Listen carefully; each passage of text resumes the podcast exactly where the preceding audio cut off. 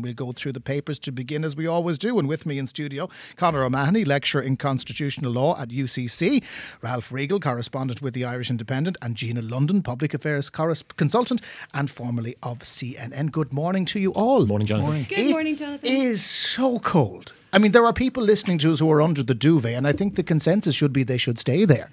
It's very Christmassy in the middle of November. Isn't it just? No, it was a particularly hard frost overnight. I had the engine on for 20 minutes. I don't know about any of you before I even got into the car, thought of getting into the car. Uh, we'll go through the front pages of the papers. The Sunday Independent.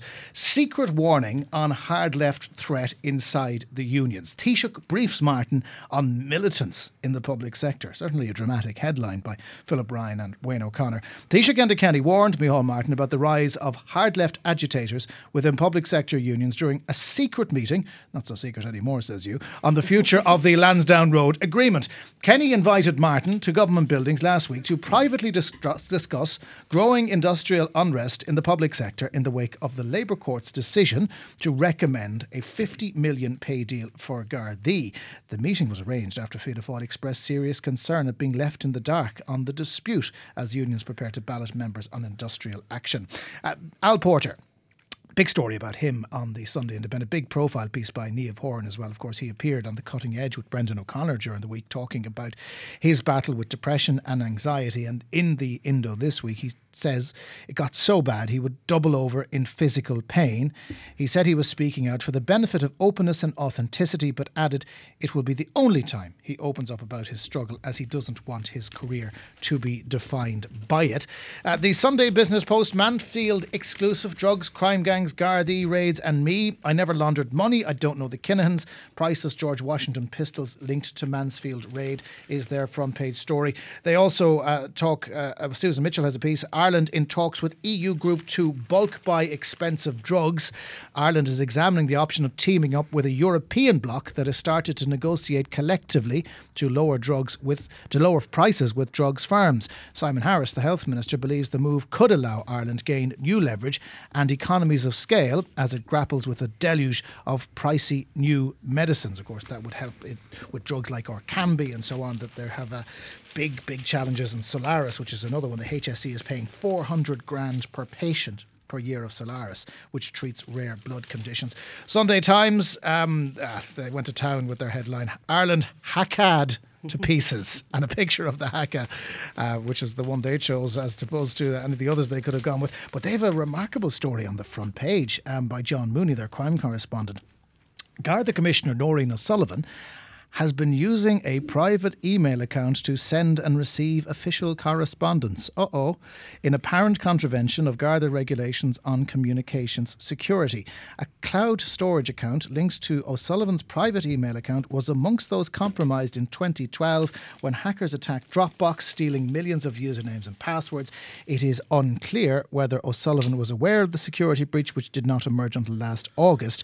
O'Sullivan's username and password were included on a list of stolen data which had been posted on the internet by hackers is the story there. So that's going to be something that uh, the commissioner is going to have to deal with. They also have a story about Colin Coyle on the front page.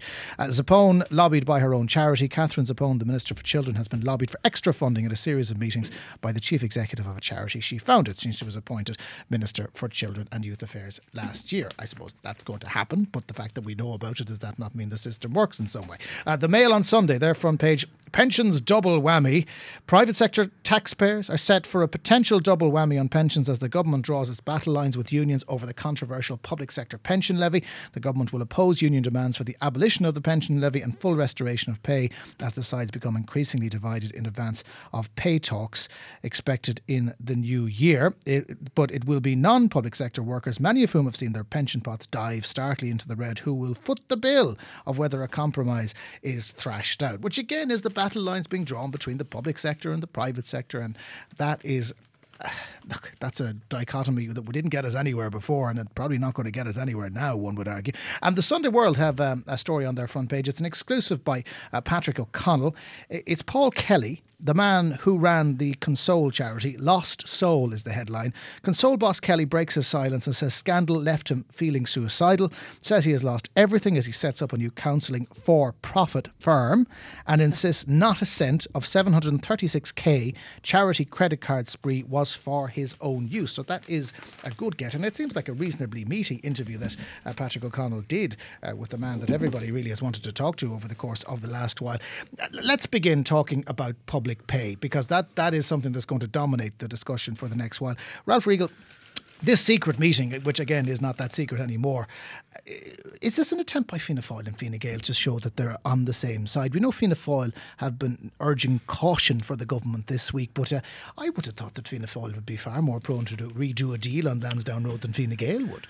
Uh, I think Fianna Fáil are playing a, a long-term game in, on the basis that th- we're probably looking at a general election, if not next year, well then certainly I think the year after, and Fianna Fáil are going to inherit the consequences of the next social arrange, arrangement in terms of wages.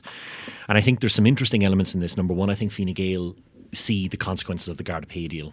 That we're looking at serious industrial unrest next year if there's not something done on the existing pay deal. And I think Fianna Fáil don't want to unleash the hounds on Fine Gael and then find those same hounds hunting them when they eventually take power, if they take power after the next general yeah, election. so it's going to be very much. I think they'll they'll work together, but they'll also want to try and dampen down. I think expectations. And it's funny that Fianna Fáil are taking such a line, a strong line on this. Really, Conor. uh, you, you have Dara Calleary uh, in the Sunday times. Uh, trade unions seeking pay rises ahead of the Lansdowne Road timetable will have to identify how the increases can be funded without reducing services to the public. So, if the unions thought they were going to get a sympathetic hearing mm. from Fianna Fáil in government, they, they might have to stop and think again. Well, certainly, if you take Dara Calleary at his word in that regard, because the idea that you can increase public pay without uh, some sort of impact on services uh, just doesn't wash, really. Uh, uh, you know, it's inevitable, given everything we heard during the general election around the idea of fiscal space and how much money we possibly have to spend. Uh, and Stephen Kinsella has a very good article, I think it's in the Business Post today, talking about how that those figures might have to be reconsidered when you look at the, the effect on exports that's already beginning to, to be felt uh, post Brexit and so on. Um, that in reality, if you are going to increase public pay, it is going to affect services. And so, if that's a red line for Fianna Fáil, if you know if they mean what they say in that regard, uh, then they won't be able to support any increases in pay, um, which you know will be will be interesting to see how how that will uh, you, you, know how that's going to impact on on industrial uh, peace because the unions are taking an equally strong line on their side. Philip Ryan has a beautiful uh, synopsis of it on page 21 in his analysis. The Lansdowne Road agreement is dead. It has expired. It is a deceased pay deal.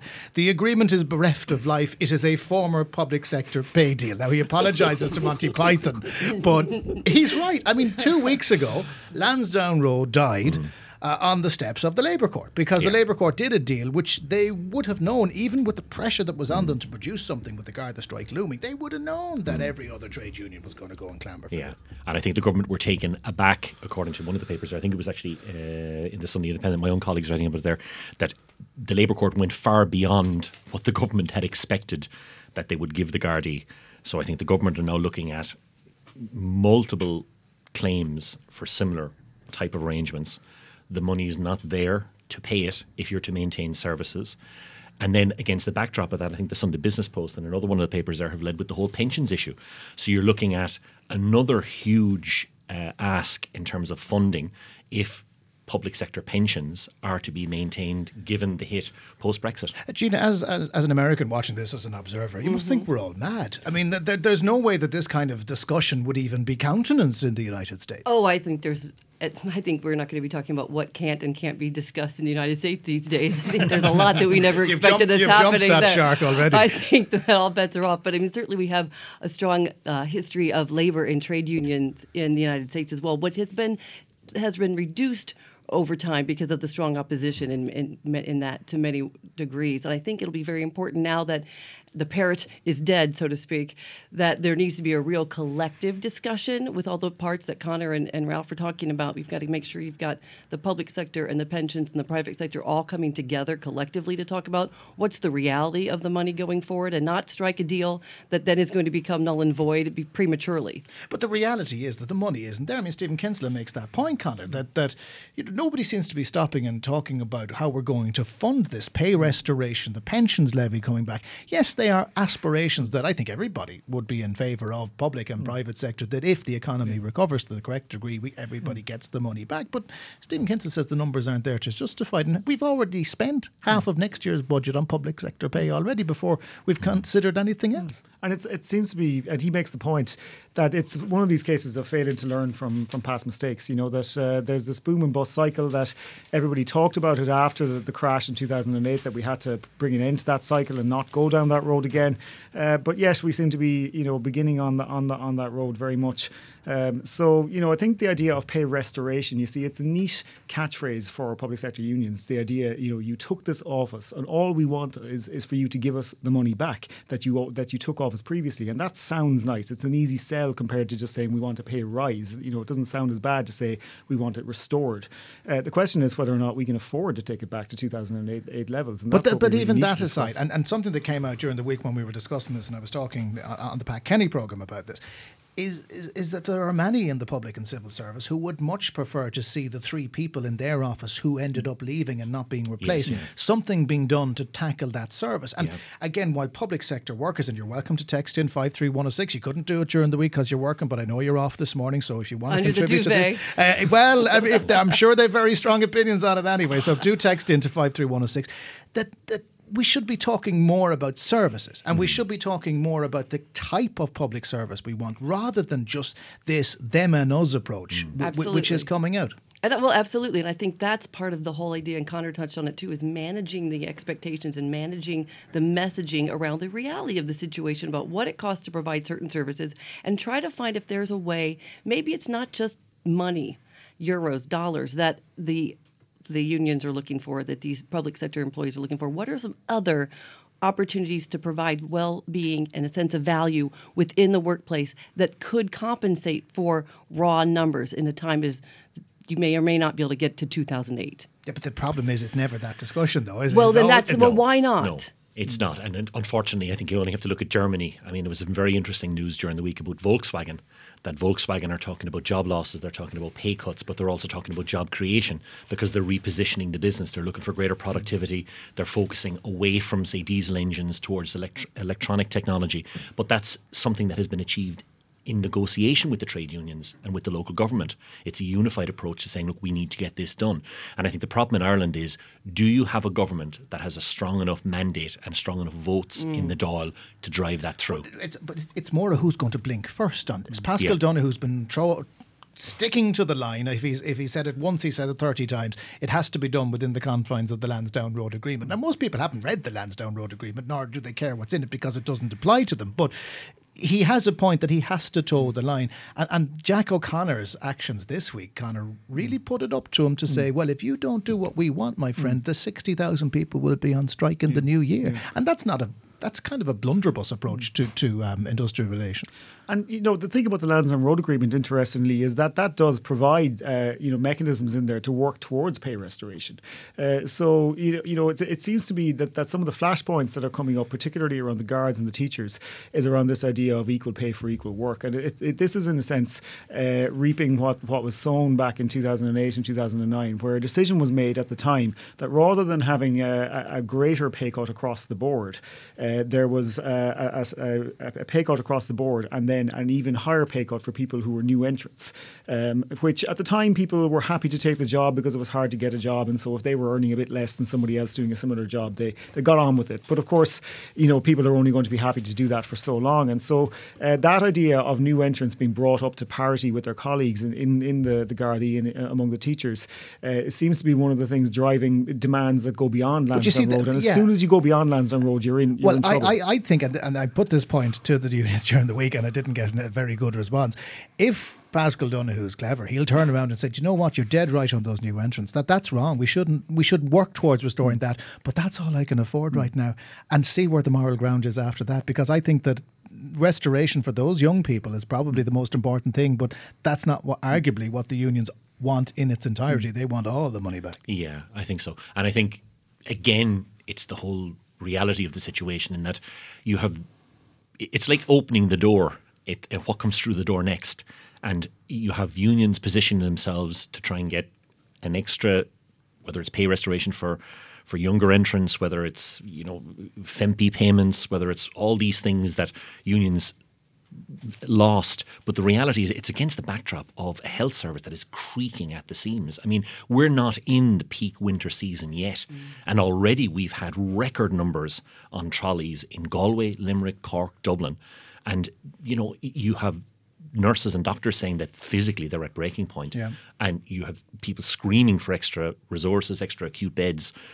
You know, it's it's the old argument against pay against services. I mean, can you afford both? I don't think we can. One of the other things that seems to have emerged in the papers this morning, Gina, and we blame the Americans for this. Oh, thank you you've- very much. You've given us so many beautiful things I'm over the so years. happy to be representing. And now you have frightened the living daylights out of our established political parties. Uh, Simon Coveney, the minister who will be here in the next hour, has been warning of the rise of left wing populism in Ireland. There has been a rise in the politics of street protests, and there has been a rise in small political parties and movements that spend most of their week thinking about what they're going to organise for the next protest. Now, that's kind of a corollary. What's happened in the States is that a small little grassroots movement all of a sudden elected Donald Trump.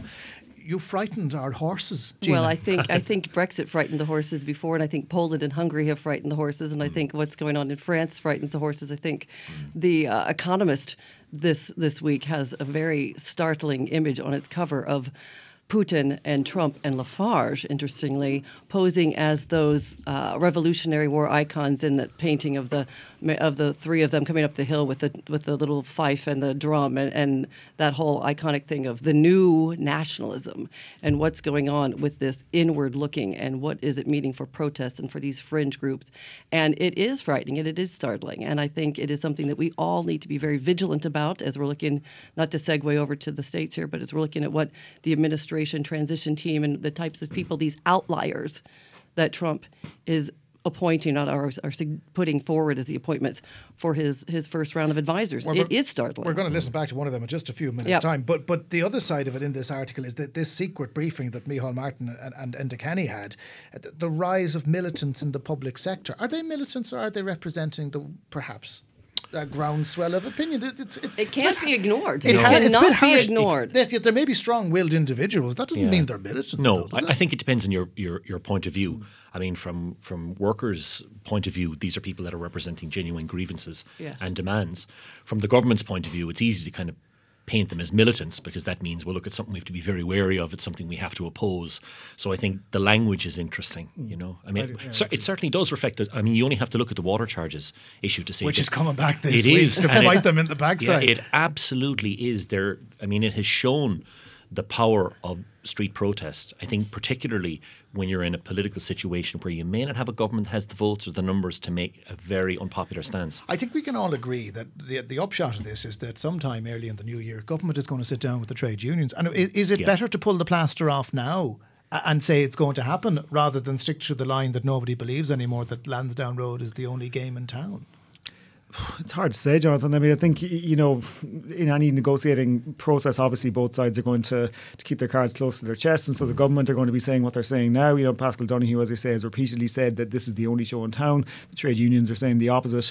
Uh, you know, very often what we see is they meet somewhere in the middle. Um, but I think you're right that that that that process of sitting down and negotiating is inevitable. But I mean, on that that that phrase militancy, I, I I'm inclined to think that's a bit of a sensationalist story. You know, I think what what one person's militant is another person's advocate. You know, so I think uh, you know militancy might mean little more than people who are, are, are arguing strongly or shouting loudly in that I'm context. sure there are some trade union activists who choked on their lattes this morning reading that headline on the front page of the Sunday Independent. We'll talk about Donald Trump and who he's picking to populate his inner circle next. There's been lots of talk this week about the role of Stephen Bannon in Donald Trump's new administration. Now, we haven't heard much from the man himself because he's bunkered down in Trump Tower, which presumably is, is, luxurious and everything like that. But he is preparing for power, which is in many ways quite alarming. Five years ago, he gave an interview to us here on Newstalk uh, to my former colleague on Newstalk Lunchtime, Damien Kiberd. Now, this was on the back of the rise of the Tea Party at the time, which we had dismissed as a kind of a little quirk that we could all laugh at that. But it was on the deal on the back of the US debt ceiling crisis before Mitt Romney would eventually become the nominee for the election the following year and before Donald Trump was anything more than a guy with blonde hair who appeared on The Apprentice. So here is Stephen Bannon talking to Newstalk Lunchtime back in August of 2011. We have socialism in the United States for the very wealthy and for the very poor. And we have a brutal form of capitalism for everybody else and that's not fair. And I think that that's what the genesis of the Tea Party is. And, and it's quite interesting. The Tea Party movement in the United States is made up. A big portion of it is that kind of Scotch Irish heritage that is in the middle of the country, in the South, and in the West. That has really been the backbone of the uh, Scots Irish, and you're presumably called after the Boston Tea Party, are you? Yes, that's, yeah. that's exactly. But you, are in that context. You have succeeded in stopping Obama dead in his tracks. He didn't get away with any tax increases whatsoever. Is that right? Ta- yes, I, I not just that. No tax increases, and I think all his. Um, I think Obamacare has been shattered now. I think all the aspects of his desires to try to expand the scale and scope of the federal government has been stopped in its tracks. But it should not be looked at. Just to put in perspective, the federal budget in the United States will spend about $7.4 trillion in the next two years. And the only cuts that the politicians agreed to were $60 billion in cuts, and those cuts are really kind of marginal. So the political class does not have the will in the United States now to actually make these cuts. But we'll see changes in that as the Tea Party continues to grow in power. Will we see an actual Tea Party candidate for president next time out? You will, and it will be the Republican nominee. I don't think there's any doubt, as, as I view this and, and spend time out making these films about the Tea Party, is that I believe I don't see how a Republican nominee can really win the nomination without Tea Party support. So I think that the type of uh, what we call the insurgent candidates over here, Congressman Bachmann, Herman Cain, Governor Perry potentially, Governor Palin potentially, one of those candidates, I think, will be the. Uh, it will not be an establishment candidate, someone like a Mitt Romney or a Jon Huntsman or a Tim Pawlenty. I think it will be a insurgent candidate backed by the Tea Party will be the Republican. An insurgent. Uh, Steve Bannon, the candidate that's uh, exciting the greatest amount of attention at the moment here, this side of the Atlantic, is uh, Michelle Bachmann. And uh, she's been portrayed as a, a, a, really powerful figure, you know, with great organisational capacity. But she, there's also people are quite scared of her because they think she's homophobic and uh, borderline fascist in uh, in some of her instincts. What would you say to those people? Well, I, ma- I made a film before I made the film on Governor Palin. I made a film on Congressman Bachmann called "Fire from the Heartland" about Congressman Bachmann and really the women of the Tea Party movement. Remember, the Tea Party movement was really started and driven by working class women blue collar women and middle class women. And that's one of the reasons that the establishment fears it so much because it's the first political movement in the United States, center right, driven by women. Congressman Bachmann was a perfect example of kind of a Tea Party leader in the United States. And she's a real firebrand. I would compare her to someone like a Patrick Henry or a Thomas Paine. She was a, a very inspirational leader of the Tea Party in the last uh, election. But she's actually very smart. One of the reasons I wanted to make the movie is she has an advanced degree from the College of William and Mary in tax law. So this woman has enormous intelligence. And of course, the media mocks her because they fear her, but she's far from a fascist. She's actually a very strict constructionalist, as we call it, towards the Constitution. So we could see uh, President Bachmann before long, you think? I think uh, Congressman Bachmann is going to be a very strong candidate. I think it shows you what I think people in Ireland ought to think about is that you wouldn't have had these people like Congressman Bachmann or Governor Palin even come on the radar scope unless you had the Tea Party movement. And, and it shows you that the movement is generating leaders that bring fresh perspectives to our country's problems.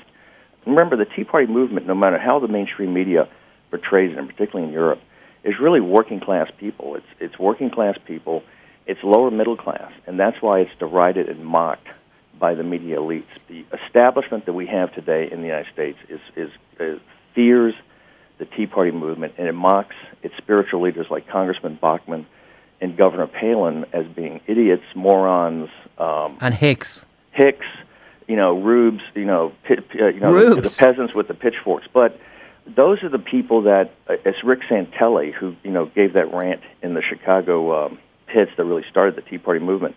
It's those who carry the water versus those who drink the water, and it's time for those people that really you know pay the taxes and work as hard as they do, you know, have to have a voice in how this money is spent. These deficits just can't continue forever, and unfortunately, in a, in a country like Ireland, you're seeing actually in a um, in a much uh, uh, you know it's what the United States will end up becoming. I mean, the United States basically today has a federal budget of about 3.7 trillion dollars, and we take in about 2.2 trillion in, in revenues from taxes, all sources. So there's a gap there on an annual basis. Given President Obama and Congress's spending, there's a gap of about 1.5 to 1.7 trillion dollars. And by the way, that number's always missed. The deficits are always much higher. Well, a large portion of that money has to be borrowed. The United States has to borrow that money, and quite frankly, right now it's borrowing it or selling its Treasury notes and Treasury securities to foreign countries, particularly to China, who's buying a lot of this. And I think one of the problems and one of the issues we've got in the United States, the reason we have $14 trillion in debt, is that it's been taken as routine. The political class in the United States has really, under the dark of night, over the you know last 10 or 15 years, continued to raise the national debt and really not make it a an issue. And I think the Tea Party made this an issue really for the first time and got people to focus on it about how it's leading to the economic demise of the United States. Really? Uh, Is this the end of, of uh, America as the, the global economic power then? I, I, I'll be brutally frank with you. I think that's why the rise of the Tea Party is coming about. Unless we stop this deficit spending, unless we stop the out of control federal government in Washington, D.C., from continuing to spend our children's uh, inheritance, uh, the United States is, is going to be severely damaged as an economic power. I don't think there's any doubt about that. You see that right now. We're entering into, I think, a second dip recession. Um, they, they, what politicians you have to remember do, and they do it in Ireland, they do it at the EU all the time. They do it in the United States. They put out numbers, and then they come back two quarters later or a quarter later and recast those as actuals. If you look at the United States today, we've just had the real results of the first two quarters in the United States, and it shows, I think, 0.3% growth in the first quarter and 1.2% growth in the second quarter, which, as you know, is, is really not sustainable economic growth. And so it looks like we're going into a um, into a second dip recession over here, and that's after President Obama spent almost one trillion dollars in a stimulus pack in a Keynesian stimulus package at the beginning of his administration. So it's not that any of these discussions are pleasant. You know, I keep telling people that all the easy decisions are 10 years in back of us. Everything we have today, you know, no one really wants to make these cuts. These cuts are going to be quite unpopular and very unpleasant. I think Ireland's in the same situation as after you build up a welfare state or a nanny state, to have to pare it back is, is always, you know, very, very difficult. Steve Bannon speaking to Damien Kiberd. Good to hear Damo's voice again. They're back in 2011. And uh, look, it's prescient what he said, and we may have dismissed it at the time, but okay, he got some things wrong, like Michelle Bachmann going to be the nominee. But I don't see how a Republican nominee can win the nomination without Tea Party support. It will be what we call an insurgent candidate. He hadn't thought of Donald Trump at the time, but didn't he fit the bill? Hey, it was it was prophetic in many ways. I mean, that was him talking about. If you talk about the Tea Party as social conservatives, people, as he said, that were considered themselves left out by this corporate cronyism, if you want to call it that. He he tapped on it. Now, I would take a little bit of odds at his premise that it's largely made up by um, Irish Scots, since only 1.5 percent of the population in the U.S. identifies themselves as Scots Irish, and about 10 percent claim U.S. Irish ancestry. But anyway, if you've got 59 percent men 89% white, 41% women white. That's the Tea Party. That's largely who elected Donald Trump. So absolutely, he he does raise a lot of issues. And frankly, Jonathan, I'm from one of those hick states. I grew up in By your own by my own Indiana, My own definition. I grew up in Mike Pence's Indiana, and I was saying during the break that I was on the phone with a buddy of mine who was the senior class president of my small high school called Farmland, Indiana, was the town. And I said to my senior class vice president, who's now is one of the only remaining independent hog farmers in Indiana, I said, "What, what made you?" vote for Trump. And he said, You know, it is, I am so tired of this global corporate takeover of everything that we once held, held dear. The number one hog farmer in the state of Indiana today is the Mitsubishi Car Company. Bam. The car company. The car company. what do they know about pigs? I, I don't know. Eh, no, we That's have- his point. Bannon made the point. We have socialism in the United States for the very wealthy and the very poor, and we Mm. have a brutal form of capitalism for everybody else. That, someone like this was easily dismissed because they were a crank. They were someone on the extreme, but. He is a very clever guy. Just just from the tone of the interview, he was a clever guy who's tapped into something, Ralph, that's Yeah. very, very real in the likes of Farmland, Indiana, and everywhere else. Yeah, no, he had, and, and he had his finger on the pulse of a part of America that, that was ignored. There's no point saying it wasn't ignored. It was ignored by, I think, the hierarchy of both parties. I mean, you only have to look at the states that went Republican. I mean, Pennsylvania, uh, Ohio. I mean, they're traditional blue collar democratic states. But I mean, there's been some phenomena. I mean, RT did great stuff. I mean, Newstalk did great stuff. The BBC in particular did great stuff behind the scenes in some of these states. I remember seeing, um, you know, stuff done in Youngstown, Johnstown in Pennsylvania, and the poverty, the deprivation, the heroin addiction. I mean, they're, they're communities that almost rank as third world. And did the Democrats zone them out? Did they just go, we don't care about these places because we know we can trust the coast and we can trust in a certain section of the blue wall that are going to get us over? And and as a result, they missed they missed this groundswell and they missed the Trump and Bannon et al. and Breitbart and all these managed to tap into it, Gina. Well, I think in a way, yes. I think there's obviously more. It's more complex than that. It's cyclical. It's not often that you're going to get 12 years of the same party in the United States. So you're coming on the heels of eight years of one party, and then can you get another Democrat four years? And of course, then we've got the 70% dislike factor of Hillary Clinton going on top of all of that. But yes, in the sense that they didn't message in a simplistic, emotional way to they what who they considered to be their solid base in those in those blue collar states. They missed the mark on that. And they actually were shaking their heads as to why is Trump going there? Those are our strongholds. Why is he ending his campaign in Ann Arbor, Michigan? That makes no sense. We're going to take that. And that was a mistake. Um, he was talking, Bannon, there, uh, Conor, uh, Conor O'Mahony of UCC, about uh, what is a strict constructionist of the Constitution. Now, the US Constitution is a particular document. It was drafted, what, in 17 odd.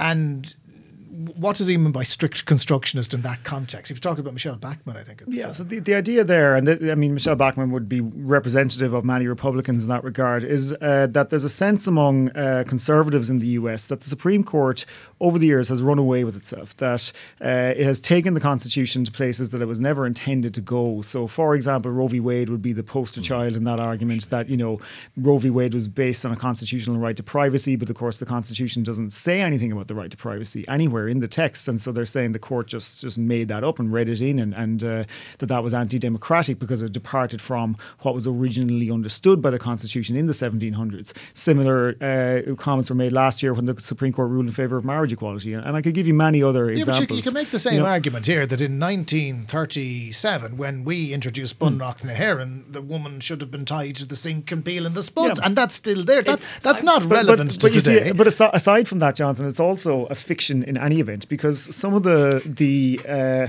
decisions that conservatives uh, cherish most in the U.S. context, for example, uh, the Citizens United decision on campaign finance, uh, you know, it, it took an interpretation of the right to free speech, basically applying to huge corporate donations made by by, by companies, which was never originally understood in, in the late 1700s. Even the the gun control issue, the Heller decision on the individual right to bear arms, takes a provision which was about well-regulated militias uh, on the frontier defending homesteads, and converts that to being able to, to have an assault rifle in your house. So you know, so so it's it's selective at best.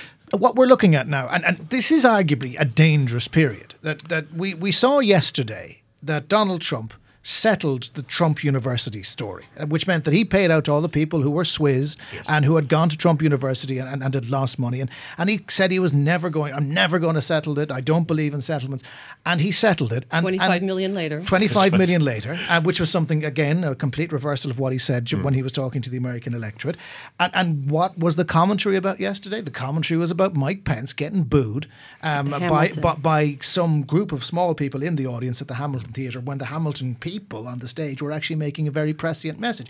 Trump tweeted about that, blew Trump University out of the water. And, and we are entering, I would put to you, Ralph, a very dangerous phase here that we are beyond reality in terms of what is the topic of discussion versus what the reality is. Yeah, I, I think what's going to be interesting about Trump is uh, the, the what's said and what's done.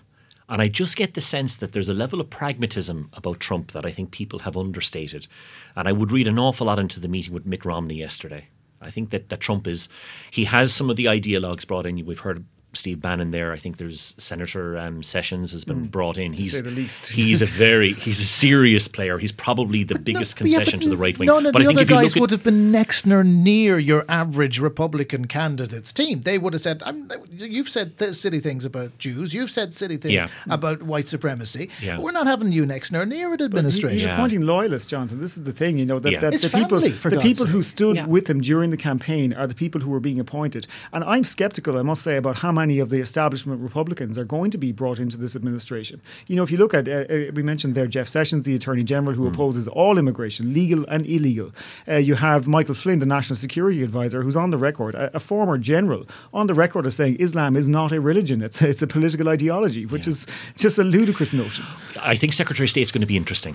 I think who he appoints to that is going to really point the finger towards where the administration will go because I think if he's going to be pragmatic and if he's going to try and make a concession, we know that um, Reince Priebus is going to be the, the, the he's effectively the go-between between Congress and um, uh, and the White House. But but Bannon is Bannon going to be more influential? Do you think, Gina, on Trump? We heard what he thinks about the Tea Party. It's a movement, and he's the real brains behind the policy there. If he's in Trump's ear, regardless of whether Trump is the best businessman in the world, uh, that's a level of influence that no one else could get, and is potentially how it's going to go, how he is going to uh, construct his policies. Well, you hit the nail on the head about what's the reality behind the titles. If you've got the chief of staff as Reince Priebus, that's one thing. But as you mentioned, Steve Bannon was with day to day Trump on the campaign after he became the, the chairman of his campaign.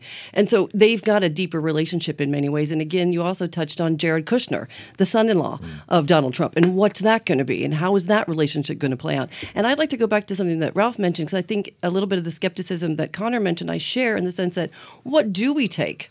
from that meeting yesterday at the golf club up in New Jersey that Trump owns with his former, you know, they were vitriolic against one another during the campaign. And then Romney came out and he said a few things about we were talking about global affairs and that and people were thinking oh maybe he might be the next secretary of state.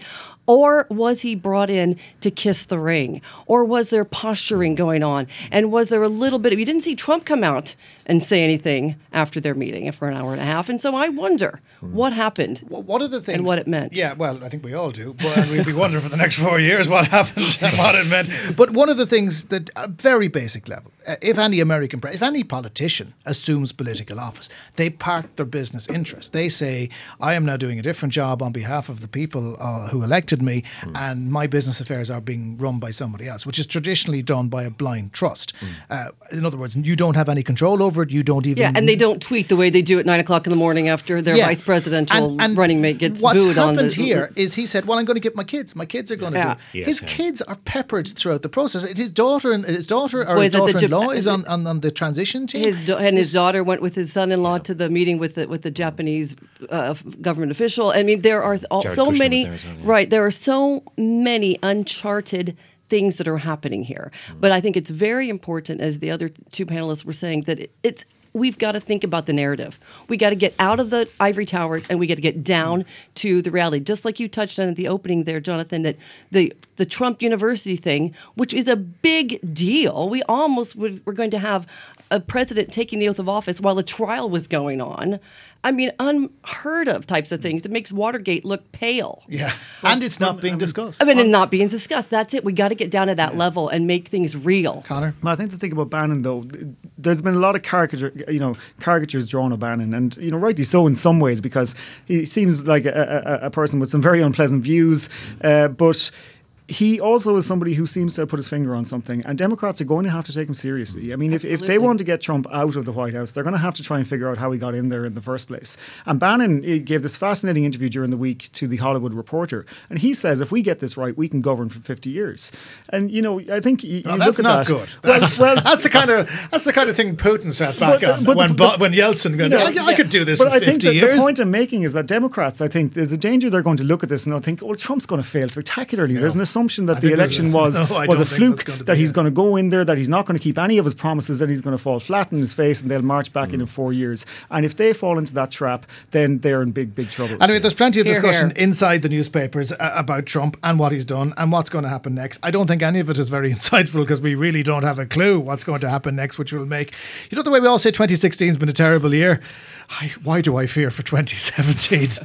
why do I fear? Anyway, this is Jonathan Healy on the Sunday Show. We'll come back with more in the newspapers, including that story uh, ab- about the Garda Commissioner being hacked. This is the Sunday Show on our panel going through the papers this morning. We have Conor O'Mahony of UCC, Gina London, and Ralph Riegel. Ralph, you- you're wearing a tie, and you showed me the back of the tie. Tell tell the other people where the tie is from. Uh, I wore this specially today because I knew this topic was going to come up, but I'm actually wearing my genuine, 100% correct Donald J. Trump signature collection tie. Wow, that's a collector's Isn't item it right just? there, isn't It it? is actually the interesting thing about it. It Made was in a- China. Seeing that on eBay. It was from Macy's in the States, but the interesting thing about it was the entire Donald J. Trump collection in Macy's was dropped That's right.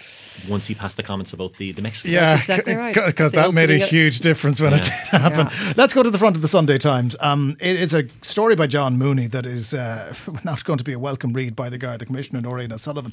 Uh, it's about her using a private email account to send and receive official correspondence uh, in what John Mooney says is apparent contravention of Garda regulations on communication security. They, Nóirín O'Sullivan.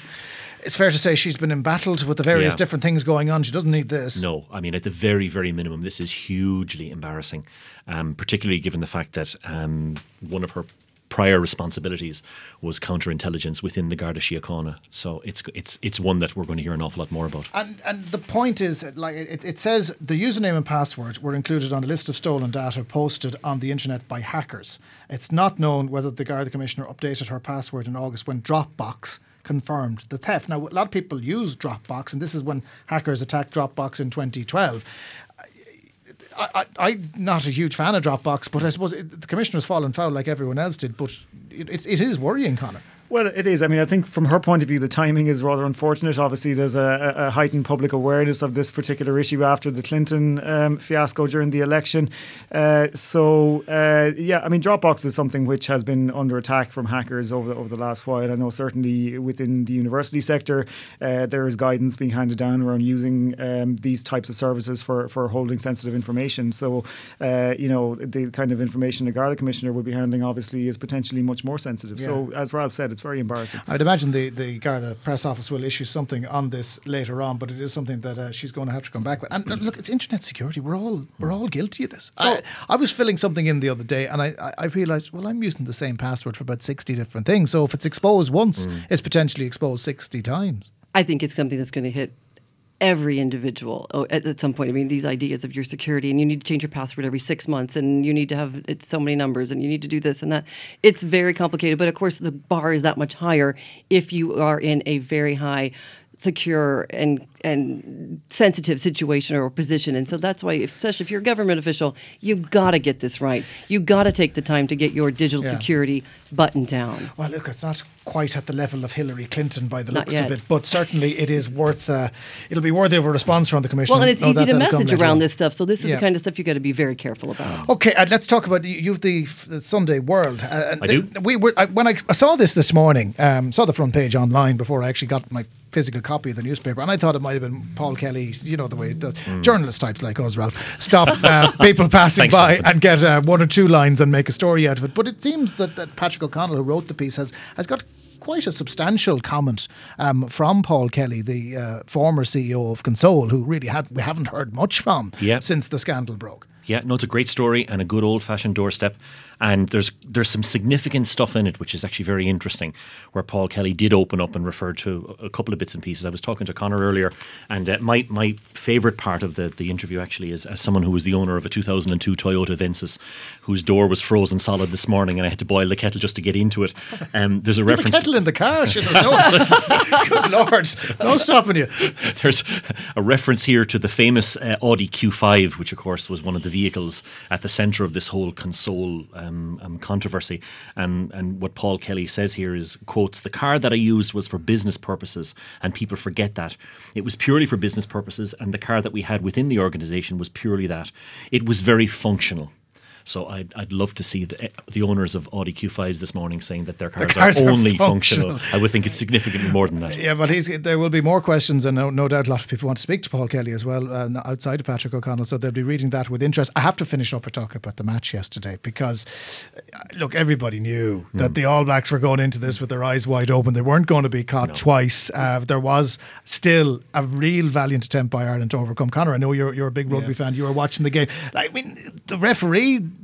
you know, has a lot. that that the, the TMO has a lot to answer for we, here. we just didn't get the rub of the green yesterday, Jonathan. I think you know we played pretty well. Uh, you know, all the marginal things went in New Zealand's favour. Two tries, which could have been looked at differently potentially. A number of incidents of foul play. Certainly, I think uh, my view on the Henshaw one. A lot of people are, are quite exercised about that. I thought that was a genuine accident. Henshaw twisted into it. At a Ah, but he got very funny angle. poleaxed. He got poleaxed, but I think if Dane Coles or, or, or sorry Sam Cane, if, if Sam Cane had actually tried to hit Henshaw on the head with the angle Henshaw was moving at, it, we would have had a hard time. But the one on Zebo later on was a swinging arm with intent. I mean, that was a red card. the, line, the of the linesman was bang on You know? next to it, and Yeah. it, it should have been a red card. And I, I wouldn't be wasn't. surprised to see a citing and a ban come for that one after the event, but that's no use to us now. Uh, but equally, you got to take your chances. You know, you can't uh, depend on those things. And you know, we we were held up over the line twice. We dropped the ball on the line about four times. You know, the the things that went right in Chicago didn't go right yesterday. But I think what's pleasing is uh, that we are now consistently competing with these teams. You know, in the past, if we if we ran New Zealand close one week, we'd lose by 50 points the next. Hmm. And now we seem to be going out three games in South Africa in the summer, two games against New Zealand in the autumn, and it's a, it's a score either way every But time. of course, it's going to lead to bitter, crushing disappointment when we go to the Rugby World Cup, and eventually we're going to meet New Zealand, and in that form. But we've good. One thing you would say, we've good away form against New Zealand in the past three years. Hmm. We can say that with a certain amount of confidence now in Chicago as well. Okay, we leave it there. Thanks very much to our panel: Conor O'Mahony, lecturer in constitutional law at UCC, Gina London, public affairs correspondent and formerly of CNN, and Ralph Riegel, correspondent with the Irish Independent, who does a lovely range of Donald Trump wear, uh, which will be on sale on eBay, at the end On of the eBay. day.